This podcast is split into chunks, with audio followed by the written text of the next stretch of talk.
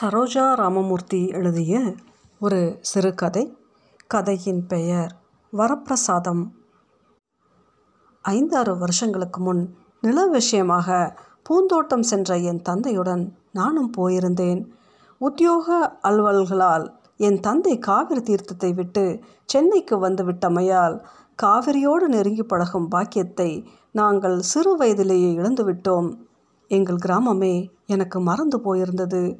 ஊரில் அல்லி மலர்கள் நிறைந்த குளமும் சிவாலயமும் தெருக்களும் ஏதோ கனவு கண்டவை போல் என் முன் திட்டு திட்டாக சில சமயம் வருவதுண்டு. கனவில் கண்டுகளிக்கும் தோற்றத்தைப் போல் இருக்கும் அவைகளை நேரில் காண அப்பாவுடன் பிடிவாதம் பிடிக்க வேண்டியிருந்தது. பூந்தோட்டத்தில் சுப்பராம சாஸ்திரிகள் அகத்தில் இருக்கும் ஒரு திவ்யமான ராம பட்டாபிஷேக படத்தை பற்றி வாய்க்கு வாய் அப்பா சொல்லி கொண்டிருப்பார். அந்த மாதிரி ஒரு படத்தை பாரத பூமி பூராவும் தேடினால் கூட கிடைக்காதம்மா. அவ்வளவு வரப்பிரசாதத்துடன் அமைந்த சித்திரம் அது என்று மெய்மறந்து அவர் சொல்லும் போதெல்லாம் இப்பொழுதே பூந்தோட்டம் போய் அந்த சித்திரத்தை பார்த்து விட மாட்டோமா? என்ற ஆவல் கங்கு கரையில்லாமல் எழும்.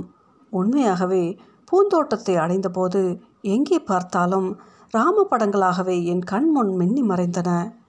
என் தொந்தரவு ஆசை கூட பொறுக்க முடியாமல் மற்ற அலுவல்களை தள்ளி போட்டுக்கொண்டு அப்பா என்னை சுப்பராம சாஸ்திரிகள் அகத்துக்கு அழைத்து கொண்டு போனார். அப்பொழுது உதயமாகவில்லை. இன்னும் சிறிது நேரத்திற்குள் உதயமாகிவிடும் என்பதற்கு அறிகுறியாக அபூர்வ ஒளி ஒன்று இருளை சுழிக்கொண்டு விரட்டி கொண்டிருந்தது. சிவாலயத்திலிருந்து பிராதகால பூஜையின் மணி ஓசை கேட்டது. பசுக்களும் கன்றுகளுமாக இடையர்கள் தெருவில் போய்க் கொண்டிருந்தார்கள். ஸ்திரீகள் முத்து முத்தாக கோலம் போட்டு கொண்டிருந்தார்கள். தூங்கி வழிகிற ஒரு ஜீவனையும் அங்கே காணோம். சுப்பராம சாஸ்திரிகள் அகத்து வாயிற்படியில் காலை வைத்ததும் கணக்கணவென்ற மணியோசை எங்களை உள்ளே வரும்படி அழைத்தது. சாஸ்திரிகள் பூஜை செய்கிறார் என்று அப்பா பயபக்தியோடு மேல் வேஷ்டியை எடுத்து இடுப்பை சுற்றி கட்டிக்கொண்டே உள்ளே நுழைந்தார். பால ரவியின் ஒளி அரை முழுதும் பரவ பல புஷ்பங்களின் வாசனையோடு அந்த பூஜை அறை காணப்பட்டது. என் தந்தை என் மனதுள் கனவு அலைகளை எழுப்பி வந்த ஸ்ரீராம படம் மந்தகாசத்தில் காணப்பட்டது. படத்தின் தேஜஸை எடுத்துக்காட்ட அங்கே மின் விளக்கு இல்லைத்தான். ஆனாலும் குத்து விளக்கு சுடரை வெட்கு போகும்படியாக அதன் தேஜஸ் அந்த அரை பூராவும் வியாபித்திருந்தது. சாஸ்திரிகள் கண்ணை மூடி தியானத்தில் இருந்தார் அனுபவத்தால் முதிர்ந்ததோடு வயதிலும் முதிர்ந்த சரீரம் ஸ்ரீராமனிடம் கொண்டிருந்த அளவற்ற பிரேமையால் அவர் முகம் காந்தி பெற்று விளக்கியது. மௌனமே குடிக்கொண்டிருந்த அவ்வரையில் சிறிது நேரம் நாங்கள் மெய்மறந்து நின்றிருந்தோம். சாஸ்திரிகள் கண் விழித்து சாஷ்டாங்கமாக ஸ்ரீ ராகவனை நமஸ்கரித்துவிட்டு நிமிர்ந்து என் தந்தையை நோக்கினார். வா அப்பா ராமச்சந்திரா என்று அன்பையெல்லாம் திரட்டி அழைத்தார். பகவானுக்கும் அவருக்கும் நமஸ்காரம் செய்துவிட்டு அப்பா நிமிர்ந்தபோது அவர் இவள்தான் இவள்தான் உன் பெண்ணோ? என்று கேட்டார். ஆமாம் உங்கள் படத்தை பார்க்க வேண்டும் என்று தொந்தரவு செய்ததன் பேரில் அழைத்து வந்தேன். அருகில் போய் பாரம்மா சிறு வயதிலே பக்தி ஏற்படுவது நல்லது. ஸ்ரீராமன் அருள் பெற்று தீர்க்க சுமங்கலியாய் இரு என்று ஆசிர்வதித்தார். சாஸ்திரிகள் மனம் பக்தியால் பக்குவம் அடைந்திருக்கிறது என்பதை அவர் பேச்சும் வினயமும் காண்பித்து விட்டன இந்த ராமசித்திரம் உருவான வரலாற்றை சொல்ல வேணும் என்று அப்பா கேட்டுக்கொண்டதன் பேரில் சாஸ்திரிகள் ஆரம்பித்தார். ஏறக்குறைய ஐம்பது வருஷங்களுக்கு முன் என் அத்தான் கிருஷ்ண சாஸ்திரிகள் எழுதிய படம் இது. கிருஷ்ணன் என்னை விட பத்து வயது மூத்தவன். சிறு வயதிலிருந்தே படங்கள் எழுதுவதில் நல்ல ஆஸ்தை உண்டு அவனுக்கு. அவனுக்கு பதினைந்து வயது நிரம்பியதும் இந்த ஊர் சிவாலய உற்சவ மூர்த்தியை ரிஷப வாகனருடனாய் எழுதி பெரிய மகான்களின் ஆசையை பெற்றவன். சிறு வயதிலிருந்தே கவிதை ஓவியம் இரண்டிலுமே மனதை லயிக்க விட்டு காவியத்தை அவனால் ரசிக்க முடிந்ததை தவிர கவிதை எழுத வரவில்லை. ஒரு நாள் கம்மனின் பாடல் ஒன்றை ஊன்றி ஊன்றி படித்தான். திடீரென்று என்ன தோன்றியதோ? ராமன் விஸ்வாமித்திரனுடன் தாடகை சம்ஹாரத்துக்கு போகும் காட்சியை கவிதையை வைத்துக்கொண்டே சித்திரமாக எழுதிவிட்டான். இளஞ்சூரியன் போல் விளங்கும் சூரிய குல சிங்கங்களை தன் சித்திரத்தில் பார்த்து பார்த்து அன்று பூராவும் கண்ணீர் பெருகி கொண்டிருந்தான். அவனிடம் ஒரு விசேஷ குணமும் உண்டு. தன்னை விட பெரியவர்கள் அநேகர் இருக்கிறார்கள். அவர்களிடம் தன் வித்தையை காண்பித்து பெருமையடைய தான் எந்த விதத்திலும் ஏற்றவன் அல்ல என்பது தான் அந்த எண்ணம். சித்திரம் எழுதுவதும் தனிமையில்தான் இந்த அறை ஒதுக்குப்புறமாகத்தானே இருக்கிறது. இது பூஜைக்கு லாய்க்கு இல்லைத்தான் ஆனால் இருக்கட்டும் பூராவையும் விஷயம் சொல்லிவிட்டு அறையை பற்றி சொல்ல வேண்டும் உனக்கு என்று சாஸ்திரிகள் தொடர்ந்து ஆரம்பித்தார். அவன் தான் எழுதிய சித்திரத்தை கண்டு மனம் கழிப்பதும் தனிமையில்தான். கூட நான் இருப்பதுண்டு. என்னை மட்டும் தன்னுடன் இருக்க அனுமதித்தான். கம்பன் கவிதைகளை படிப்பதும் உடனே சித்திரம் எழுதுவதும் அவைகளை பார்த்து கண்ணீர் பெருக்கி மெய்மறந்து போவதுமே அவன் தினசரி தொழில்களாக போய்விட்டன. அகத்தில் பெரியவர்கள் எங்கள் இருவரையும் கடிந்து கொள்வார்கள். ஊரிலே ஒரு வேளைக்கும் துப்பு கிடையாது. வீட்டுக்குள்ளேயே நீயும் உட்கார்ந்துண்டு என்னடா செய்கிற சுப்ராமா என்று என் அத்தை கோபித்து கொள்வாள். அரைக்கதவை கிருஷ்ணன் திறந்தால்தானே நீ வேண்டுமானால் போடா. என்னால் இப்போது வர முடியாது என்று கண்டிப்பாக சொல்லிவிடுவான் கிருஷ்ணன். அவன் எழுதிய சித்திரங்களின் முழு வனப்பையும் கண்டு கழிக்க முடியாத நான் அத்தைக்கு பயந்து வெளியே போய்விடுவேன். பையனுக்கு காலத்தில் ஒரு கால் கட்டை கட்டணும். அவனோ படம் எழுதுறதே கதியாக கிடக்கிறான். நீங்களோ அவனை கவனிக்கிறதே இல்லை. என்று தன் பர்த்தாவின் மீது கோபத்தை காண்பித்து வந்தால் அத்தை. அவன் அவன் கர்மாவின்படி நடக்கப் போகிறது. நீ ஏன் சங்கடப்படுகிறாய்?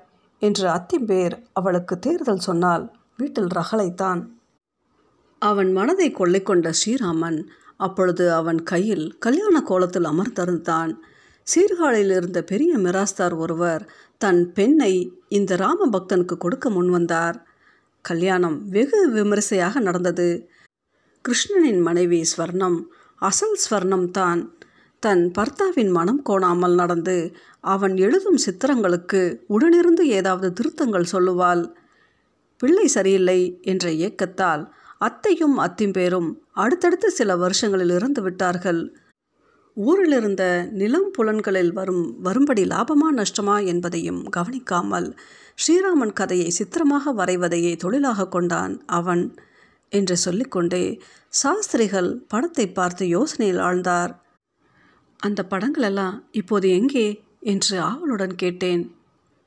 பொறும்மா இந்த திவ்யமான படம் அமைய இருக்கும்போது அவைகளை கேட்ட நண்பர்களுக்கு கொடுத்து விட்டான் அவர்கள் வாழ்க்கை பாலத்தை இன்னும் பலமாக இணைக்கும்படி குழந்தை ஒன்றுமில்லை ஸ்வர்ணத்திற்கு அது பெரிய குறையாகத்தான் இருந்தது.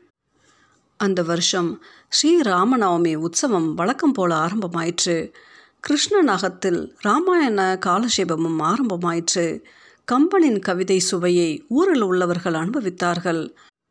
ஆனால் புராணிகருக்கு அடுத்தாற்போல் இருக்கும் அறையில் கிருஷ்ணன் உட்கார்ந்து புராணிகர் ஒவ்வொரு கவிதையும் விளக்கி சொல்லும்போது மெய்மறந்து கை என்ன எழுதுகிறது என்பது புரியாமலே கவிதை இன்பத்தில் கடைத்தெடுத்த அநேக ஓவியங்களை தீட்டினான். சித்திரங்கள் ஒன்றையொன்று வென்றுவிடும் போல களை சொட்ட அமைந்திருந்தன. ராமாயண கலாஷேபம் முடியும் நாள் மறுநாள் பட்டாபிஷேக வைபவம் முதல் நாள் இரவு கிருஷ்ணனின் பேச்சு செயல் யாவும் அதிசயமாக இருந்தன. வீட்டில் ஸ்வர்ணம் மட்டும் பட்டாபிஷேக வைபவத்திற்கு வேண்டிய ஏற்பாடுகளை செய்து கொண்டிருந்தால் கிருஷ்ணன் அறையிலிருந்து வெளியே வரவில்லை. அது அவள் மனதிற்கு கொஞ்சம் வருத்தமாயிருந்தது என்று எனக்கு தெரிந்தது. உங்கள் அத்தானை நாளைய வைபவத்தில் மட்டும் கலந்து கொள்ள செய்ய முயலுங்கள் என்று ஸ்வர்ணம் என்னிடம் சொன்னாள். அம்மா அவன் நிழல் போல இருந்து சேவை செய்யும் உன் வார்த்தையை விட என் சொல்லை கேட்பானா அவன்? என்று நான் பதில் சொன்னேன். பட்டாபிஷேக வைபவம் சுப வேளையில் ஆரம்பமாயிற்று. ஹரே ராம் என்று ராமநாமம் வீடு பூராவும் வலிக்கவே கிருஷ்ணன் எழுந்து வெளியே வந்து சற்று பிரமித்து நின்று பட்டாபிஷேகத்திற்காக வைத்திருந்த படத்தை பார்த்து புன்னகை புரிந்து கொண்டே உள்ளே போக எத்தனித்தான் கிருஷ்ணா இப்படி உட்காரப்பா என்று பிராணிகர் அழைத்தார். அவன் புன்னகையோடு சென்று தன் அரைக்கதவை தாளிட்டான். ஸ்மாராதனை எல்லாம் முடிந்து இரவு வைபவங்களும் முடிந்து விட்டன ஸ்வர்ணம் தன் பர்த்தாவுக்காக பால் எடுத்துக்கொண்டு கலை நிரம்பிய அவ்வரை கதவை தட்டினாள். யார்? ஸ்வர்ணமா? வா என்று கிருஷ்ணன் அவள் கையை பிடித்து உள்ளே அழைத்து கொண்டு போய் கதவை தாளிட்டு கொண்டான். இந்த செய்கை எனக்கு வியப்பை அளித்தது. ஸ்வர்ணம் பகலெல்லாம் வேலை செய்த களைப்பால் அயர்ந்து தூங்கிவிட்டாள். கிருஷ்ணன் தான் எழுதி வந்த பட்டாபிஷேக படத்தின் திரையை நீக்கினான். பிரதா சரியாய் நின்று சேவை செய்க. ஹே அஞ்சன புத்திரா பாத தோழியை சிரசில் நீ மட்டும் தரித்து கொள்கிறாயே.